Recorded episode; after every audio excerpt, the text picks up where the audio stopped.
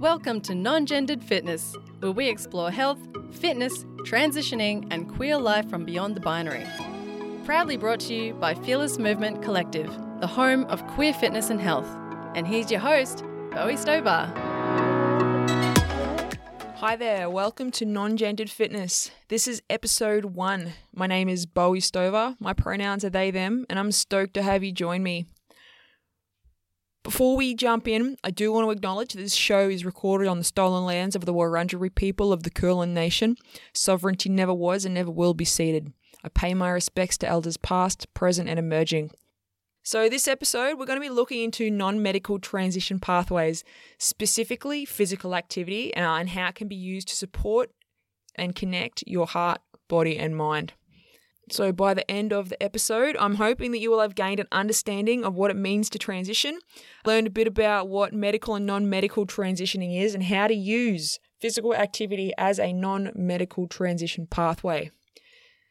The transitioning is the act of changing yourself physically, and that can be done through um, surgical options like top surgery or bottom surgery by taking hormones, or it can be done socially by changing your name, changing your pronouns, the clothes that you wear, the way that you move your body. So many different ways, but it's simply in the space of the transgender diverse community. Transitioning is, uh, I would like to think, an evolution of going from the person that you may have had to live as to survive and stay safe to becoming the person that is your authentic self and then expressing that. So there are so many ways a person can transition and they are all valid before we go any further, I do want to acknowledge the amount of gatekeeping that can happen and lateral violence that occurs within the trans and gender diverse community when it comes to a person's transition. So, transitioning is such an individual experience, and no two transitions are the same, and there is absolutely no wrong way to do it. And you don't even have to transition if you don't want to. You can be trans or you can be gender diverse and you don't have to make any changes at all to yourself physically or socially to be valid as a transgender diverse person.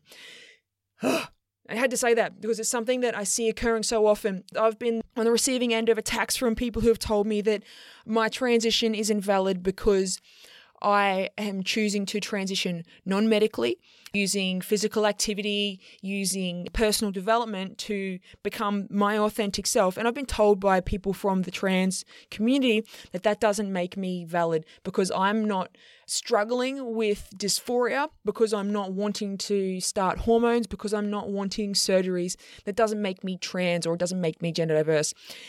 And I just want to say to everyone out there who has experienced that, don't listen to that shit. That is not true. You do you, however the plop you want to do you. And no one can tell you otherwise. We get enough uh, and we get enough attacks from outside of our own community, let alone having people from within it trying to say what you can and can't do to fit their view of what it means to be trans or gender diverse. And if someone tells you that you're doing it wrong, you tell them to fuck right off because you do it how you want to do it and they do it how they want to do it. And both ways are valid. But what we don't need is people coming in and judging someone else's lived experience and their own actions. Okay. Thank you for that. I just want to be really clear that this is something that's really quite toxic in our community and it needs to change because we need to support each other. We're not going to get anywhere by infighting and by judging each other. So, when we look at transition pathways, I did touch on medical transitioning and non medical transitioning, but I'm going to go a little bit further into that right now. So, medical transition pathways You've got a couple of options whether you're someone who was assigned female at birth, transitioning to male, or someone who was assigned male at birth and transitioning to female. Uh, your options are hormones and your options are surgeries if you're pursuing a medical avenue. And they involve making physiological changes to your body through the use of testosterone or estrogen with hormones or through surgeries that will either remove a person's chest if they have experienced a female puberty, or augment their chest and add implants if they are someone who has experienced a male puberty. There's also bottom surgery and in various forms depending on the assumed sex at birth was of a person and also kind of how they want their uh, lower genitals to actually present to the world, or not the world. Oh my gosh. I guess if you want to present to the world, no judgment. That is all you, and you rock that how you want to. And there's nothing wrong with wanting to do that if that is the case. But the way that you want to have your body body just outwardly present. Uh, when it comes to non-medical transition pathways, there are a bunch more kind of avenues and they are often much more accessible than medical avenues. So the thing with medical transitioning is it requires lots of lots of doctor's visits, pathologizing of your identity, wait lists, so many wait lists. And I will not in any way say that there is anything wrong with medical transitioning. It is life saving. I truly, truly believe that medical transitioning saves lives of people within the trans and gender diverse community. And I will always fully support any person who is courageous enough to take those steps to do what they need to do to live authentically. However, at the same time, there is a lot of pathologizing of trans and gender diverse identities.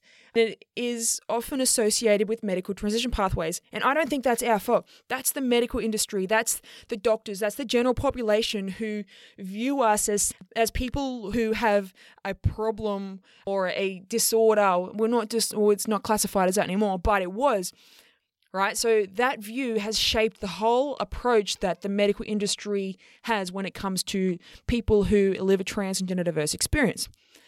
Now, non medical transition pathways are things like changing your name, changing the clothes you wear, changing the way you walk, changing the way you talk. You can change the way your body appears by chest binding, by packing, you know, adding something to the front of your jocks to make it look like you've got a bulge there, by tucking, where you kind of tuck things back so it looks like you don't have a bulge there.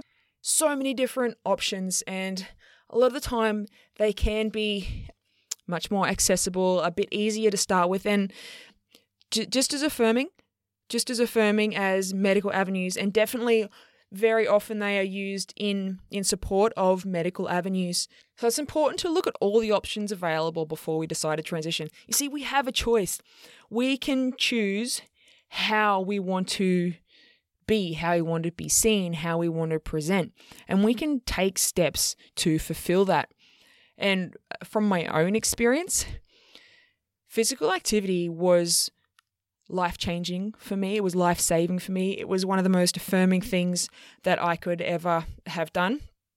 As I touched on in episode zero, I grew up in regional Queensland, Australia. For those of you who don't know much about Queensland as a state, it is hyper conservative, really redneck. if you're not cis, if you're not white, and if you're not male, shit gets a bit hard. And when I lived up there, I did not feel safe to express the questions that I had about my gender identity. So I lived openly as a lesbian for quite a long time. And even then, copped a real hard time for it. Quite a lot of confrontations, both verbal and physical, was an occurrence that I've had since I was about eight years old. So it was rough. but three and a half years ago, I moved to Melbourne, Victoria, Australia, and it changed my life. And I was able to language the experience that I had been having for my whole life. See, when I lived in Queensland, I didn't have anyone to talk to. I didn't have a support network. I didn't have either medical or just in a friend circle, people who I thought would be able to understand my experience. And it got me real down. And I had this idea in my head about who I wanted to be and it was someone who looked athletic, who looked fit. And I, at the time, I did not look like that. I had a really unhealthy relationship with alcohol, and it was just a, generally a hard time. Until I started playing roller derby, one of the most glorious sports you will ever participate in, and met an amazing human who was on my team who actually was a kettlebell coach and a personal trainer, and they asked me to come along and train with them, and it changed my life They told me that they thought I'd make an amazing fitness coach. So the next day I went out and signed up for my certification. And that started my journey, not only uh, to becoming a personal trainer, but also in learning that I could express my internal identity by shaping my body. And it has been a challenge. It has not been a fast journey. Um, I think that real change does take time, regardless of what that is, and not just in a physical space, but just in in general in life. Real change takes time, and I've been training for over six years now to reach the point where I'm at, where I feel like how I present outwardly really aligns with who I am inside. Physical activity can be a great way to kind of start making change in your life pretty immediately. Whereas, uh, as I touched on earlier, when if it comes to pursuing medical avenues, it can take quite a lot of time. And I know down here in Melbourne that the affirming doctors that are around, they are packed. They are packed to the brim and they have wait lists for like 12 or 18 months in some cases just to get in and see a person, but to start looking at what avenues it's possible to pursue it can be really challenging and it can get people down because it's like, oh, well, I want to, I want to transition, I want to start shaping change in my life, but I've got to wait. And so it's kind of like things get put on hold for them. It's like, well, I can't feel fulfilled in myself until I've started my transition. And my transition has to wait 12 months. But it's like, no, friend, it does not have to because you could start moving your body however you are able to almost immediately and it will begin to shape change in your life. Physical activity does not shape change quickly, as I said, but let's look at it this way. If you are on a wait list because you want to medically transition, then what you could do, say you've got a 12 month wait list, you could spend the next 12 months moving your body connecting with your body, exploring how else you want to express yourself and how else you can express yourself, so that by the time your appointment comes up and you're able to go and speak to the specialist about what you want to do, whether you want to start hormones, whether you want to look into surgeries, your body is already in a space where it's moving towards where you want to be. It's forward movement. And it can be such a great experience because there's nothing worse than being stuck, feeling like someone else is controlling your options. And when you have the ability to control your own options, and physical activity supports all transition pathways. It doesn't matter if it's medical, it doesn't matter if it's non medical. It is one of the best ways that you can start to do something positive for you. See, if you're someone who will start hormones, let's say you start uh, testosterone, the thing is, testosterone does a lot of things to the body. It redistributes fat, and same with estrogen. Actually, like there's a lot of fat redistribution that goes on, a lot of change that happens in the body. Ligaments and tendons will thicken. If you're on T, if you're started taking estrogen, then you're going to lose a bit of muscle mass, which also runs the risk of lessening your bone density as well. The physical activity can help support these changes. And when I've had, I've had some conversations with a few guys I know who have been on T, and like, "Oh no, I'm on T now. Like I'm full of energy. I'm so hungry all the time though. I just can't stop eating. You know, but I know I'm going to get strong." It's like, yeah, well, yes, friend, you will get strong. However, let's use some cis guys as an example. Just because there is testosterone in their body does not naturally mean they will build muscle. There are a lot of overweight cis men out there, and that is because you do need physical activity in conjunction with testosterone to really start developing the lean muscle mass that you may be looking for. Physical activity is also a great one for people who are preparing for top surgery, or not only that, just people who want to have a smaller chest. I know for myself, training actually helped reduce the size of my chest, like by a whole bunch, to the point where, like, I wear a binder, but I can also get away with wearing just a sports crop, and my chest looks pretty flat. So it's a bit of a, a bit of a neat perk there. You can actually train your chest down quite a bit because turns out your chest holds quite a bit of soft tissue. So if you have um, excess soft tissue, one of the places that it's really commonly stored in people who were assumed female at birth is in their chest. So, hooray for being able to train away some of that before you would go in for top surgery. But the other perk is that if you're doing physical activity and developing some muscle mass in your chest, it actually can help the surgeons get a more natural looking chest and not really need so much contouring because you do already have some muscle mass there. And it means that once you've had top surgery, you're already going to have some rad pecs to show off. You know, hooray, hooray for kind of instant pec chest. That's pretty rad. I do want to point out that physical activity is really great for people who chest bind as well because what it can do is actually give you the ability to move your body better. Because chest binding is quite quite compressive. It, it restricts the ribs from stretching. So when we breathe and you're binding, it actually makes it a bit harder.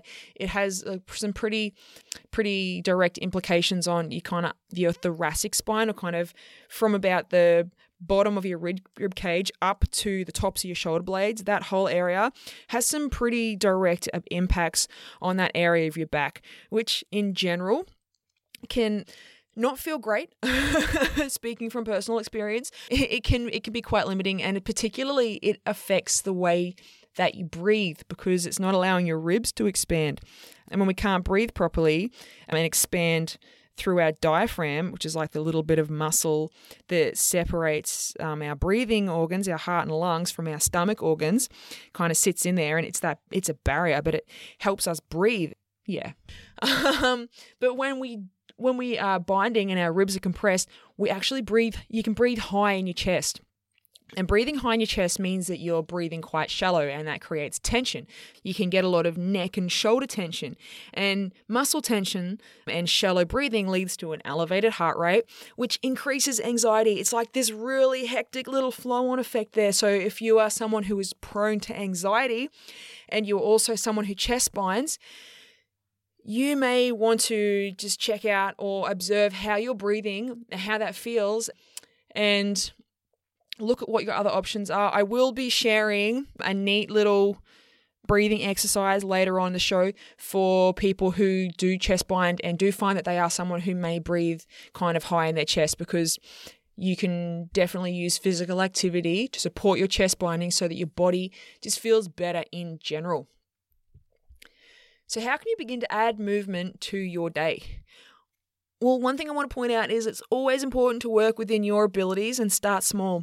One of the things I see so often is people who will start getting active and they want to jump straight in and they might do a week and in that week they absolutely smash themselves and then they're sore or they get injured because you've kind of started beyond your abilities. What I've found is that it's so much better to start physical activity and kind of just gradually work your way in. You got to start at your level. I know, and I, have been guilty of this myself, is thinking, oh my God, I want to start training. I'm going to do this thing and this thing and this thing. It's going to be great. I'm going to be intense. I'm a warrior. Ah! Well, I not everyone thinks like that, but I know when I started, I was kind of like that. I've learned a lot of tough lessons over the the, the um, handful or so years that I have since been participating in physical activity.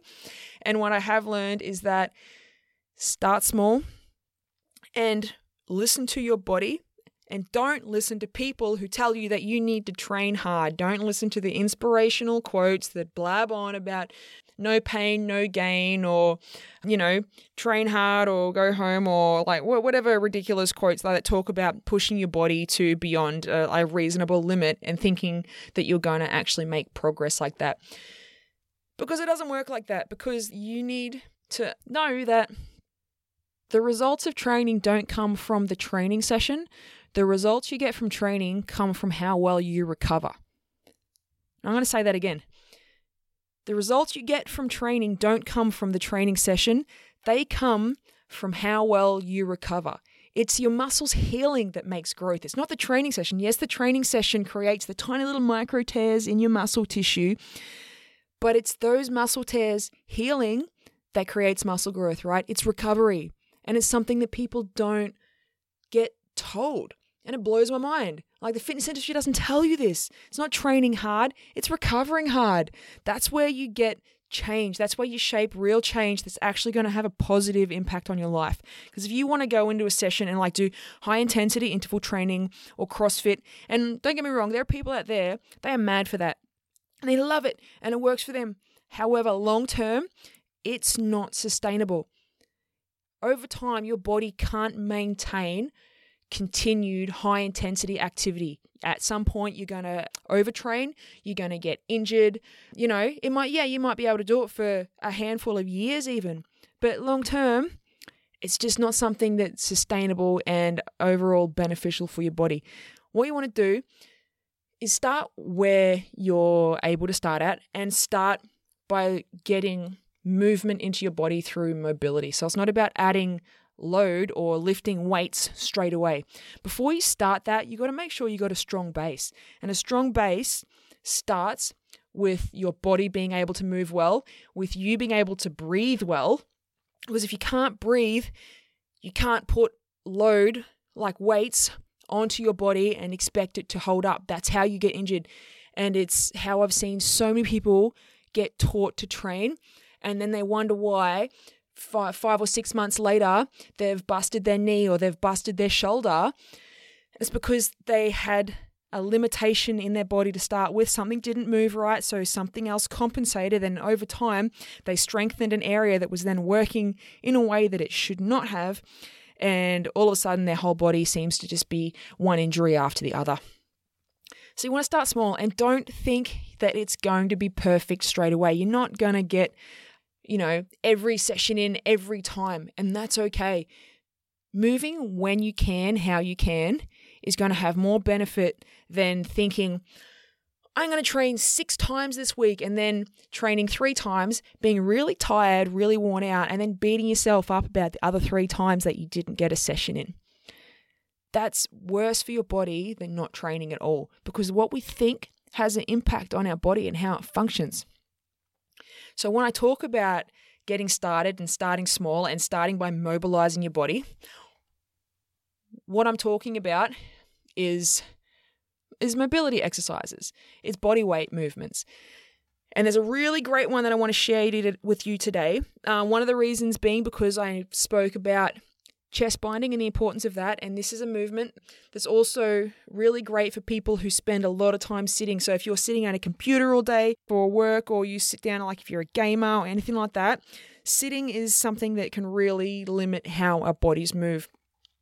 So there's a really great movement that's for the thoracic spine, um, which is that that kind of bottom of the rib to top of the shoulder blade section that I talked about, and it's called a bretzel. The name is bizarre, I know. It is because it is a movement that you, you lay on the ground for, you're kind of on your side. You've got your legs twisted one way, your upper body twisted the other way, and you kind of look a little bit like a pretzel. And I'm pretty sure it was invented by a guy named Brett. So, of course, the very original naming scheme that came from that was Bretzel. I had one client who always called it Brexit, which I found a bit funny because it's like, we're going to do pretzels now. And they're like, oh, Brexit. It's like, no, we're not leaving the European Union. We're just going to hop on the floor and stretch. so, so it is a Bretzel. I will link a video to the Bretzel in the show notes. And I would recommend jumping in, having a look at this video, and then just doing it maybe twice, twice this week or twice in the next seven days. Just it's a cool time to do it in the morning when you first get up. You can do it while you're already in bed because sometimes laying on a bed, well, not sometimes, laying on a bed is generally more comfortable than laying on the floor to do a thing. But if you are someone like myself who does like to just lay on the floor and do things on the floor, do it on the floor. Totally cool as well. And it's essentially a movement that is going to help open up not only your thoracic spine, but also across the front of your chest. And this is really important for people who chest bind because it's really common to kind of get a bit of a slouched, shoulders rounded, pulled forward kind of shape. And the Bretzel really helps to not only get movement through your back, but also get movement through your chest. It is a very cool move. I will be linking sh- linking to that in the show notes. You'll get a video. I'll be explaining when to do it, how to do it. Just try it. Trust me. Trust me. Do it a few times. Do it, uh, you know, twice in the next seven days. If you can, do it three times the week after that, and slowly, just a few times a week, add it to your morning, and see how much change that makes. Now, if you are someone who does have back problems, I would recommend talking to your whoever your allied health professional is that may support you in that. Have a chat with them first to make sure it's safe because one thing I would not want is someone to try something if they've got a compromised spine in some way that could lead to further injury. We definitely don't want that. If you are someone who is not able to move in certain ways, then an alternative that you can do is to start with deep breathing. I mentioned earlier that breathing with our diaphragms is really important. It has a, real, a lot of really positive implications when it comes to reducing anxiety. It's like deep breathing is pretty much meditation. It's like breathing and, and kind of inhaling fully and you don't have to focus on the breath. That makes it like i think that's what makes it meditation if you like focus on the breath. But it's kind of hard not to when you're thinking about breathing a little bit deeper. It kind of automatically you'll start thinking about how you're breathing. Now i will also be linking a video to a deep breathing exercise that you can do in the show notes as well if you're struggling with that I have a third and final suggestion for you that if you want to start shaping some immediate change in your life, I could recommend getting between seven and nine hours of sleep every night. Sleep is one of the most underrated activities and possibly for most people one of the the least exertive things that you can do. Just get between 7 and 9 hours sleep every night and I guarantee you it will make a huge difference in your life. Why? because when we sleep, our body is able to recover. Uh, our heart rate slows down, therefore, there's a reduction in anxiety. Um, it allows our central nervous system to chill out. Has really positive implications for brain recuperation. I know there's been research done that has have speculated that age-related health problems such as Alzheimer's can actually be linked back to uh, a lack of sleep because as we sleep, our brains I don't know if they heal, but our brains are able to kind of replenish replenish themselves and if we don't get enough sleep, our bodies go into a deficit and it doesn't make it back until we've caught up on the sleep that we've caught up on. So you may get 5 hours of sleep one night. If you don't then make up for that 2 or 3 hours, five, six, seven, yeah, that 2 or 3 hours that you've missed, you are going to maintain that deficit. It's kind of like when you withdraw from the bank. If you don't deposit money into the bank, but you constantly take it out, eventually you're going to end up with no money. And that's the same with sleep. If you're constantly not getting enough sleep, over time that accumulates and you end up with drops in moods, more more prone to depression and anxiety. It becomes harder to control the hunger response. So I know that there's some people that I support who are in my Fearless Movement crew who have had challenges with eating, and it becomes much harder to exercise self control when it comes to snacking when you're a bit tired because everything's everything. And I, I, know from experience with lack of sleep that it becomes harder to do a lot of things when you're fatigued. Our brains don't function the same way, you're more irritable. Yeah, in general, if you can get between seven and nine hours sleep, it will definitely make a change in your life. Now, you may be also wondering, since I've suggested these few things for you, if you're doing the moves right. And I know that that can be something that's really challenging, and it's something that my crew, is why I'm here to support them for, um, they will often ask me. It's like, I've just started a new move, but I'm not sure if I'm doing it right.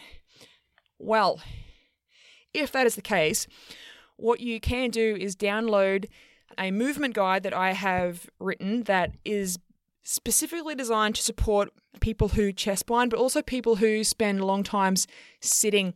And not only does it have a breakdown of the Bretzel in it, it's got breakdowns on how to do deep breathing exercises as well. Now, it's totally free. I will link to the movement guide in the show notes as well, and you can just jump in and download a copy of that. Uh, go ahead, have a read through, and start to learn what little changes you can make today that are going to make a big difference in your life. So let's recap what I've talked about today. We've gone over what it means to transition, uh, using physical activity to support your needs and your medical or non medical transitions. We've given you not just one, but three things that you can do right now. Don't forget to grab a copy of our movement guide. You can download that. Again, links will be in the show notes.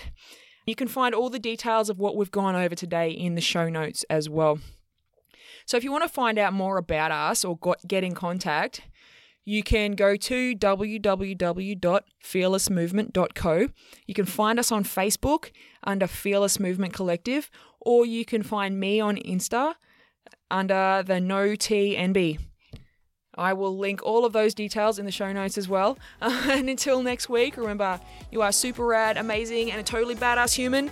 There is no one else like you, and you freaking rock at being you. Have a rad as day, pals.